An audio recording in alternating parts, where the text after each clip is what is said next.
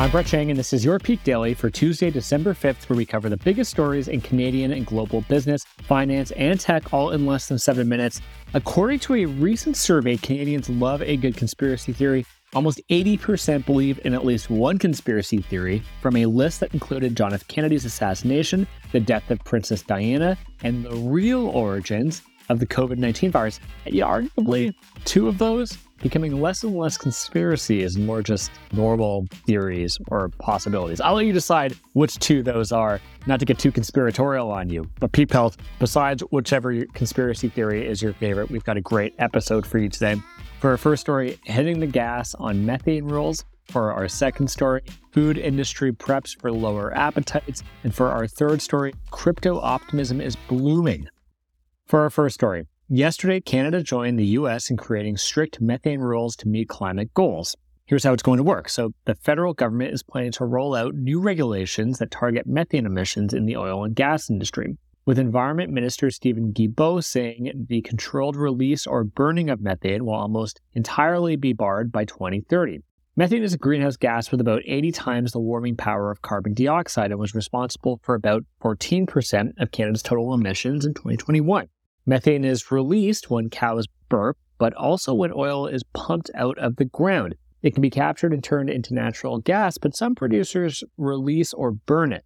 Now, to zoom out, officials in Alberta, the heart of the oil and gas industry, called the regulations illegal and said they would use every tool to ensure they aren't implemented in the province, pointing out that Alberta had already met recent methane reduction targets three years early. Now, experts say the accuracy of current data can be improved with better technology, given that it's still difficult to assess how much methane is actually being released. This all matters because methane is better at trapping heat in the atmosphere than carbon dioxide. Big reductions in those emissions could slow the projected increase in global average temperatures by up to 0.1 Celsius by 2050, according to the International Energy Agency.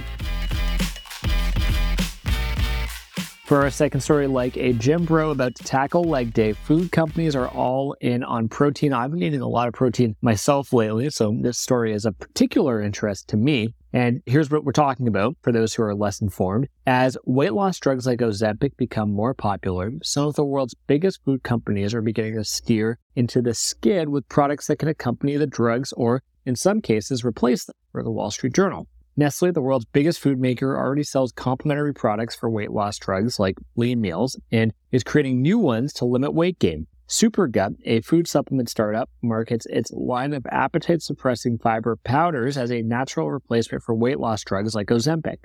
BellRing Brands, which creates shakes and powders, is reformulating its products to provide people who eat less with specific nutrients that they might be short on. It's all happening because Goldman Sachs estimates that the market for weight loss drugs could reach $100 billion by 2030. The expected market gains of weight loss drugs have pushed food executives to develop a game plan for a scenario where consumers eat and drink less. BellRing Brands has seen its shares double in the past year, while the packaged food and meat subindex, which tracks key food company stocks, has dropped 14%.